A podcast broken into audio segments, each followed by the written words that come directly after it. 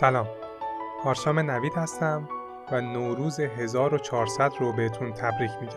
این ششمین اپیزود پادکست سی و چهار هزار و به مناسبت سال جدید این قسمت قراره راجع به یک از ترندهای جدید منابع انسانی که در گزارش دیلویت اومده حرف بزنیم. در ضمن حتما تا الان میدونید که این پادکست درباره موضوعات و مهارت‌های مرتبط با رفتار سازمانی و منابع انسانیه. عنوان این قسمت هم سوپرتیم هاست. کرونا به صورت بنیادی رابطه آدما با تکنولوژی رو تغییر داده. گزارش سرمایه انسانی بیست بیست و یک دیلویت سوپرتیم ها رو یکی از عوامل پیشرفت سازمان ها در سال پیش رو بیان کرده. اما سوپرتیم چیه؟ هوش مصنوعی داره چطور روی شغل‌های ما تأثیر میذاره؟ آیا قرار تکنولوژی شغل‌های ما رو بگیره؟ شرکت‌ها چطور میتونن از سوپرتیم‌ها برای پیشبرد کارهای شرکتشون استفاده کنن؟ اینها موضوعاتی هست که در این اپیزود قراره درباره‌اش صحبت کنیم. منبع این قسمت گزارش بیست بیست و یک ترندهای سرمایه انسانی دیلویت و مصاحبه آقای جف شوارتز با پادکست DetoxTok Daily هست. شوارتز مشاور ارشد سرمایه انسانی دیلویت و رهبری تحقیقات درباره ترندهای سرمایه انسانی رو از سال دو هزار و یازده بر عهده داره. تحقیق درباره این ترندها از ده سال پیش شروع شده و داده‌های این گزارش معمولاً از بین صد تا صد و چهل کشور مختلف جمع‌آوری میشه. در گزارش سال بیست بیست و یک شش هزار نفر از متخصصان که سه هزار و ششصد نفر از اونها مدیران ارشد که شامل مدیر عامل و رهبر منابع انسانی هست شرکت کردند. عنوان این قسمت با فرایند دهم استاندارد سی و چهار هزار یعنی تیم سازی و توانمندسازی تناسب بالایی داره و این پادکست میتونه به سازمان‌ها در مورد استقرار فرایند دهم کمک کنه. همچنین این قسمت رو به هر فردی که کنجکاو بدونه قرار رابطه کار کردن انسان و ماشین به چه صورت باشه توصیه میکنم.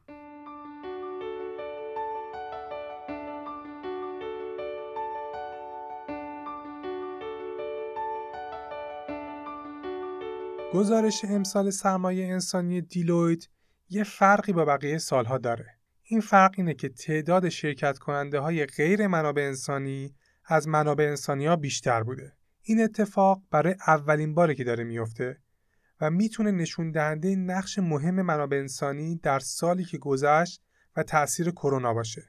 یکی از سوالهایی که برای تهیه این گزارش از مدیرای ارشد پرسیدند این بود که نظر شما درباره تحول کار چیه؟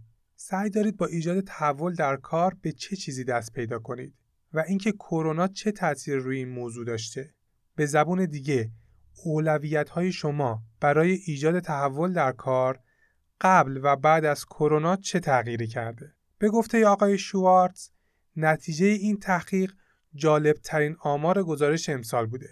قبل از کرونا اولویت شصت و پنج درصد مدیرای ارشد بهینه کردن کار یا به انگلیسی optimizing work بوده و بعد طراحی مجدد کار یعنی ریدیزاینینگ. تعریف بهینه کردن اینه که کار رو ارزونتر و سریعتر انجام بدیم و تعریف طراحی مجدد در اینجا جایگزین کردن تکنولوژی‌های جدید به جای نیروی کار انسانیه. از طرف دیگه در این آمار فقط بیست و نه درصد مدیرای ارشد گفته بودند که تصویرسازی دوباره از کار یا ری‌ایمیجینینگ ورک جزو اولویت‌هاشون بوده. یعنی از هر سه نفر یکی. تصویرسازی دوباره از کار یعنی سازمان‌ها از یه ترکیبی از آدما و تیم‌ها و تکنولوژی‌های جدید استفاده کنن تا نه تنها کارهای فعلی سازمان رو بهتر و بیشتر انجام بدن بلکه خروجی‌های متفاوت‌تری هم داشته باشن. خب به نظر شما این آمار بعد از کرونا چه شکلی شد؟ همونطور که گفتم اولویت شصت و پنج درصد قبل از کرونا طراحی مجدد و بهینه کردن کار بود و فقط بیست و نه درصد ایجاد تصویری دوباره از کار. همونطور که احتمالاً حد زدید بعد کرونا این آمار عوض شده و تمرکز روی ایجاد تصویر جدید از کار دو برابر شده، یعنی شصت و یک درصد مدیرای ارشد به این رأی دادن. و دقت کنید که این آمار از بین نود و نه کشور و سه هزار و ششصد مدیر ارشد جمع شده و فقط آمار کشورهای غربی نیست. اینجاست که سازمان‌ها برای ایجاد تصویر جدیدی از کار به سوپرتیم‌ها احتیاج پیدا می‌کنند که تمرکز ما در این قسمت هم روی ترند سوپر تیم هاست و اینکه چطور میتونیم در کنار هوش مصنوعی و خیلی از تکنولوژی های جدید کارمون رو دوباره به تصویر بکشیم.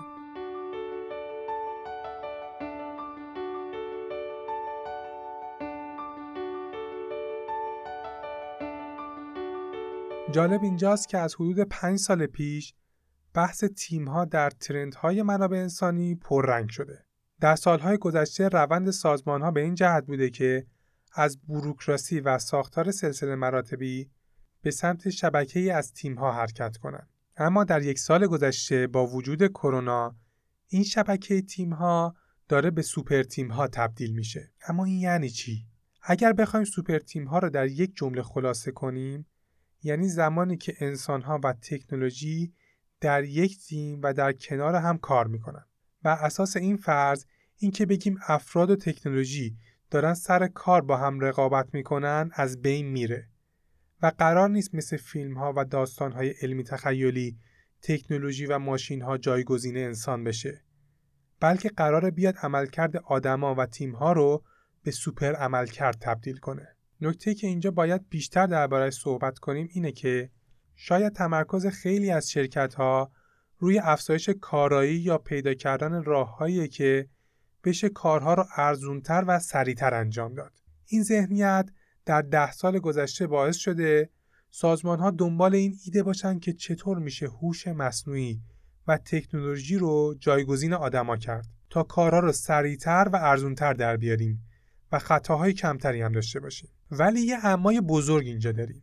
کسی منکر این نیست که کارایی و بهره‌وری موضوع مهمیه، اما موتور پیشرفت اقتصاد و شرکت‌ها بهره‌وری نیست، نوآوریه و سوپر تیم‌ها در این کار میتونن بدرخشن. نتیجه تحقیقات امسال دیلویت نشون میده که بعد از کرونا سازمان‌ها اهمیت این موضوع رو فهمیدن و دارن از تمرکز روی مدیریت هزینه‌ها به سمت بکارگیری استراتژی‌های رشد و نوآوری حرکت می‌کنند.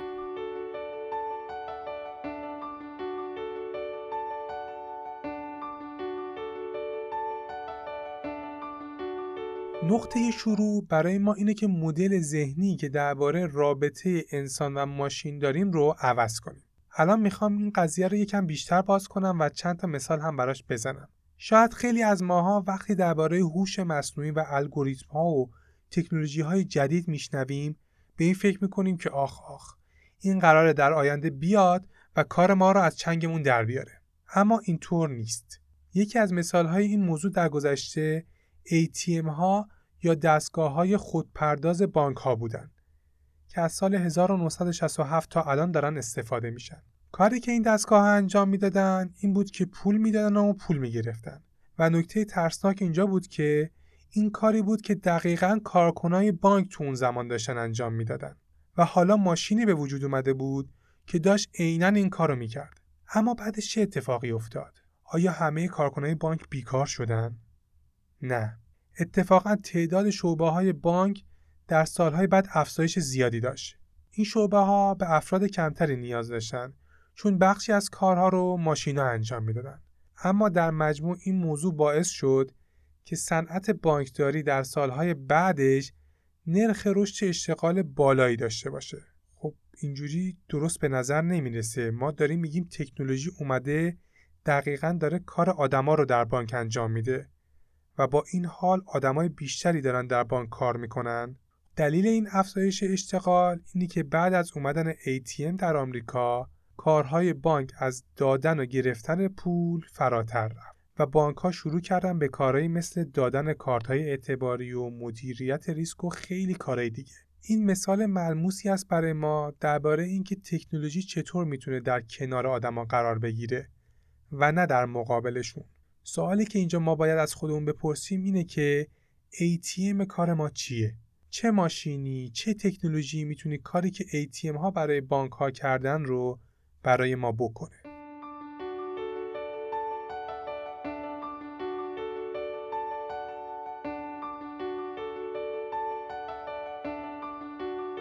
اریک برینیولفسون و اندی مک‌کافی از دانشگاه‌های استنفورد و ام آی تی چند کتاب درباره پیشرفت تکنولوژی و رابطش با کارهای آدما دارن. چیزی که میگن اینه که اگر مشاهداتمون رو از زمان انقلاب صنعتی شروع کنیم، میبینیم که برای حدود دویست و پنجاه سال یک الگوی یکسان وجود داره. برای این الگو یک تئوری در اقتصاد وجود داره به اسم Creative Destruction یا تخریب خلاق. چیزی که این تئوری میگه اینه که پیشرفت‌های تکنولوژی میتونه مخرب باشه. میتونه شغل‌ها، شرکت‌ها یا حتی یک صنعت رو نابود کنه. اما در عین حال این پیشرفت در تکنولوژی میتونه موتور تولید باشه و شغل‌ها و شرکت‌ها و صنعت‌های جدیدی رو ایجاد کنه. برای مثال وقتی صنعت کشاورزی مکانیزه شد، خیلی از شغل‌ها از بین رفت. اما از طرف دیگه ما شاهد ایجاد شغل‌های جدید در کارخونه‌ها بودیم. اما سوال اصلی اینه: آیا در حال حاضر میزان از بین رفتن شغل‌ها با نرخ شغل‌های جدیدی که داره ایجاد میشه یکیه؟ بعضی از کارها هستن که بیشتر از همه تحت تأثیر پیشرفت تکنولوژی و اتوماسیون قرار میگیرن. شغل‌هایی که شامل فعالیت‌های روتین و تکراری‌اند، مخصوصاً اونایی که کارهای پردازش اطلاعات میکنن یا یک دانش یا فعالیت فیزیکی ساده رو مدام تکرار میکنن، مثل کتابدارها، منشیها و مدیرای میانی. از طرف دیگه شغل‌های جدیدی هم خواهیم داشت که میشه در سه کتگوری دسته‌بندیشون کرد. اولیش در کارهای خلاقانه است، مثل کارآفرینا، هنرمندا و دانشمندا. دومی شغلایی هست که به احساسات و روابط بین آدم‌ها ربط داره، مثل فروشندگی، کوچینگ و مربیگری و مشاوره‌های سلامت. و سومین دسته‌بندی شغلایی هست که به یه نوع فعالیت فیزیکی احتیاج دارن، مثل پیشخدمتی در رستوران‌ها، لوله‌کشی، سرایداری، باغبونی. اینها کارهایی هست که با وجود پیشرفت تکنولوژی به سختی خودکار میشن. این موضوع رو گفتم تا اهمیت ایجاد تصویر دوباره از کار یا reimagining work رو بهتون بگم. ما باید به این فکر کنیم که کارمون چطور میتونه در کنار تکنولوژی قرار بگیره. برای روشن‌تر شدن این موضوع، مثالی از کتاب پزشک عمیق دیپ مدیسن دکتر تاپل رو مطرح میکنم. این کتاب درباره هوش مصنوعی و حوزه سلامته. ما کمی قبلتر درباره کارکنه بانک حرف زدیم. الان میخوایم راجع به رادیولوژیست ها حرف بزنیم. داستان اینه که چند سال پیش راجع به این صحبت میشد که چون هوش مصنوعی در خوندن اسکن های پزشکی خیلی عالی عمل میکنه، در چند سال آینده ما به رادیولوژیست ها احتیاجی نداریم و این شو کلاً از بین میره. دکتر تاپل در کتابش موضوع رو اینجوری بیان میکنه که در چند سال آینده این شغل از بین نمیره، بلکه یک رنسانس در رادیولوژیست ها اتفاق میفته. این افراد قرار نیست با الگوریتم های هوش مصنوعی برای اینکه کی بهتر میتونه تشخیص بده رقابت کنند، بلکه باید یه همکاری شکل بگیره. و اگر الگوریتم میتونه سریع بیماری رو تشخیص بده، کار رادیولوژیست مکملش هست و کاری که آقای تاپل اسمش رو دیپ کر میذاره یا مراقبت عمیق. یعنی اونا میتونن به بیمار درباره شرایطی که توش هست توضیح بدن، بگن چه تراپی هایی براش وجود داره، توضیح بدن که خانواده چه نقشی میتونه در درمان داشته باشه. اینجوری تمرکز رادیولوژیست ها بیشتر روی بخش درمان میشه، نه تشخیص.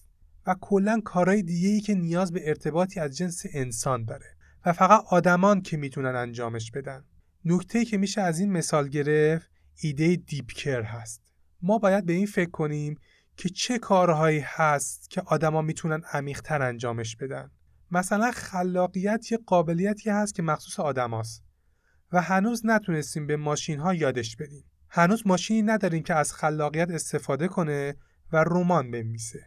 اگر بخوایم چند تا قابلیت انسانی دیگه مثال بزنیم، باید به سوال پرسیدن، حل مسئله، هوش اجتماعی، کار تیمی، انعطاف و یادگیری اشاره کنیم. آدم‌ها در پرسیدن سوال‌های کلی و بنیادی خیلی خوبن، در حالی که ماشین‌ها برعکس در پرسیدن سوال‌های خیلی جزئی.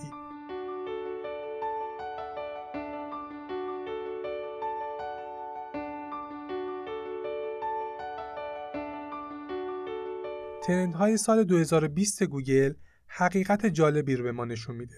کاری که گوگل ترند میکنه اینه که از داده‌هایی که از جستجوی کاربرها در اختیار داره، روندهای مختلف رو نشون میده.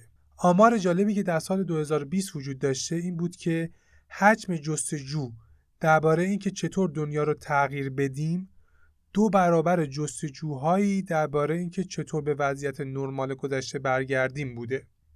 این آمار بینش خیلی جالبی به ما میتونه بده.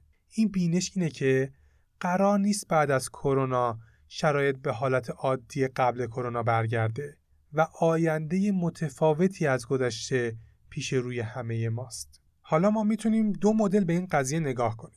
میتونیم بگیم در آینده قرار ربات‌ها کارهای ما رو بگیرن و قرار شغل‌های خیلی از ما از بین بره، یا از این دید که قرار در آینده بخش‌های ماشینی شغل‌ها حذف بشه و قابلیت‌های انسان در کارها نمود بیشتری پیدا کنه. داشتن این نقشه ذهنی خیلی مهمه. به قول انیشتین تو نمیتونی یک دنیای جدید رو با یک نقشه قدیمی کاوش کنی و نقشه ذهنی که خیلی از ماها برای این دنیای جدید داریم بسیار قدیمیه. ما باید بفهمیم چه تغییراتی لازمه در خود ما، شغل ما، تیم ما و سازمان ما اتفاق بیفته تا در آینده بتونیم موفق باشیم. پس بیایم فکر کنیم رنسانس معلم‌ها چیه؟ رنسانس پزشکا چیه؟ همینطور مهندسا، معمارا یا هر کار دیگه‌ای. و منظورم از رنسانس چیه؟ ترکیب آدما و تکنولوژی برای انجام کارهای جدید از راه‌های بهتر که همون معنی سوپر تیم رو میده. در سال هزار و نهصد و نود و هفت نبردی بین هوش مصنوعی و هوش طبیعی شکل گرفت. ابر کامپیوتر شرکت آی بی ام، کاسپاروف یکی از بزرگترین شطرنج بازهای تاریخ رو شکست داد. اما این شکست به کاسپاروف یه ایده داد. گفته میشه نود و نه درصد بازی شطرنج تاکتیک ها هستن. تاکتیک ترکیبای کوتاهی از حرکت‌های شطرنجه که به بازیکن یه مزیتی میده. از طرف دیگه در بازی شطرنج برنامه‌ریزی بزرگتری وجود داره که بهش استراتژی میگن. استراتژی مدیریت نبردهای کوچیک برای رسیدن به پیروزی در بازیه. کامپیوترها به خاطر توان محاسباتی بالایی که دارن در تاکتیک بی‌نقص عمل میکنن و به خوبی توان پیشبینی آینده نزدیک رو دارن.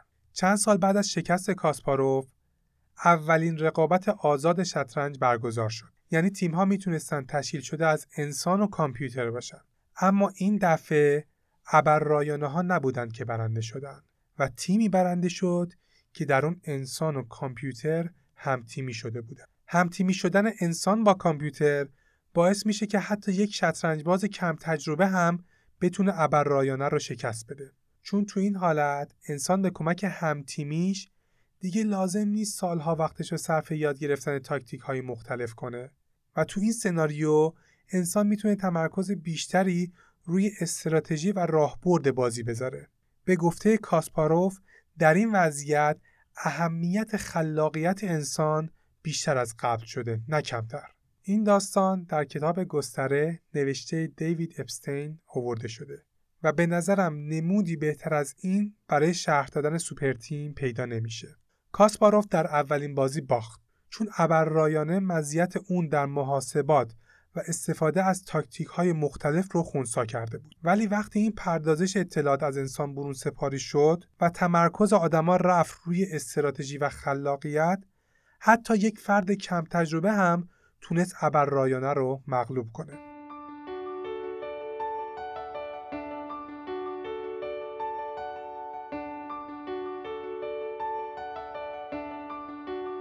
خب ما تا اینجای کار سه مثال مختلف از قابلیت‌های سوپر تیم زدیم. اولی ای تی ام بانک‌ها بود، بعدی رادیولوژیست‌ها و آخری ماجرای کاسپاروف. امیدوارم مطالبی که مطرح شد بتونه تلنگری بهمون بزنه و به این فکر کنیم که ما چطور میتونیم در کارمون با تکنولوژی تیم تشکیل بدیم. اگر بخوایم برای این هم یه مروری داشته باشیم، یکی از توصیه‌هایی که قبلتر هم بهش اشاره کردم اینه که به جای این که تمام تمرکزمون رو روی بهبود فرایندها و خروجی بذاریم، به این فکر کنیم که چطور میتونیم خروجی‌های جدیدی رو به وجود بیاریم.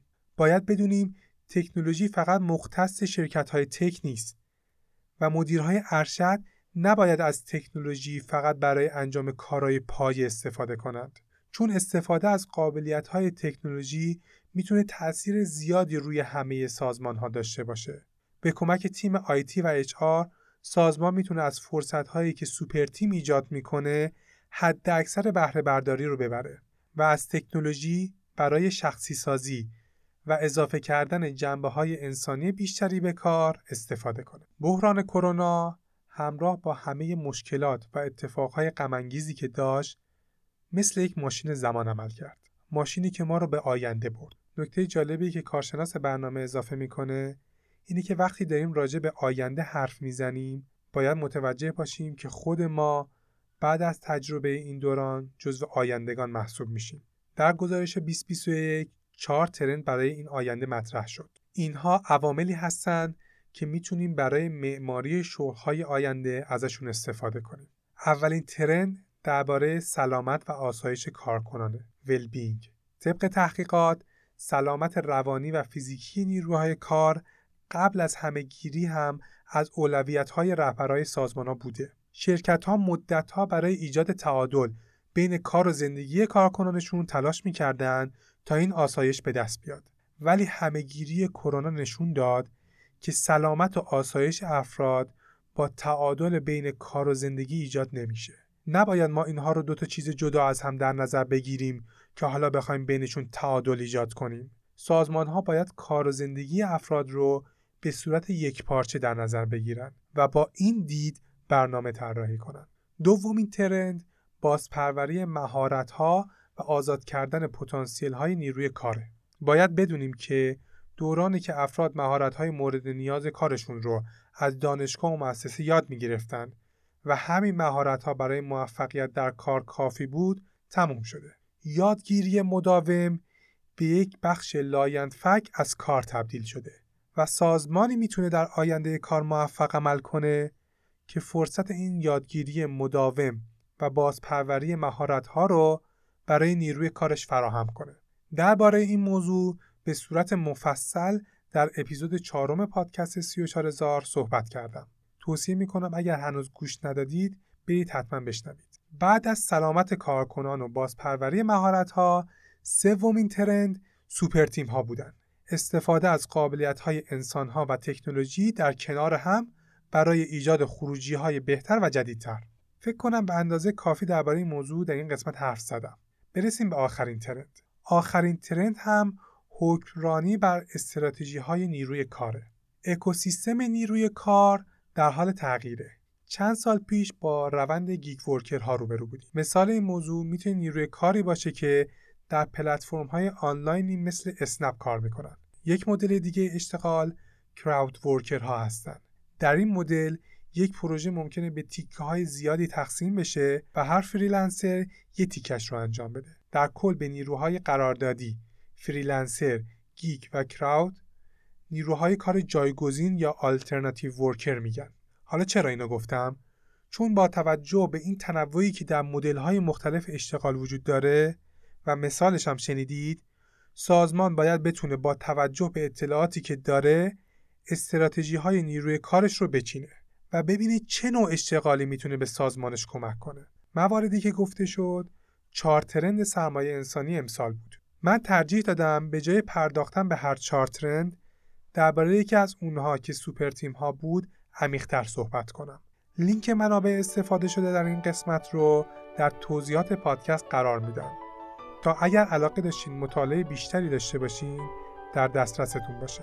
چیزی که شنیدید اپیزود ششم پادکست فارسی سی و چهار هزار که در فروردین ماه هزار و چهارصد منتشر میشه. پادکست سی و چهار هزار رو من آرشام نوید به کمک انجمن علمی مدیریت دولتی ایران تولید می‌کنیم. بهترین راهی که میتونید از این پادکست حمایت کنید اینه که به هر کسی که فکر می‌کنید به این موضوع علاقه داره و به دردش می‌خوره معرفیش کنید. شما میتونید پادکست سی و چهار هزار رو در کانال تلگرام با شناسه ادساین اچ آر سی و چهار هزار و اپلیکیشن‌های پادکست گیر معتبر مثل کست باکس دنبال کنید تا هم از اومدن قسمت‌های جدید با خبر بشید، هم یک سری مطالب معتبر راجع به رفتار سازمانی و منابع انسانی به دستتون برسه. از اینکه با من همراه بودید ازتون ممنونم. تا قسمت بعدی مواظب خودتون باشید.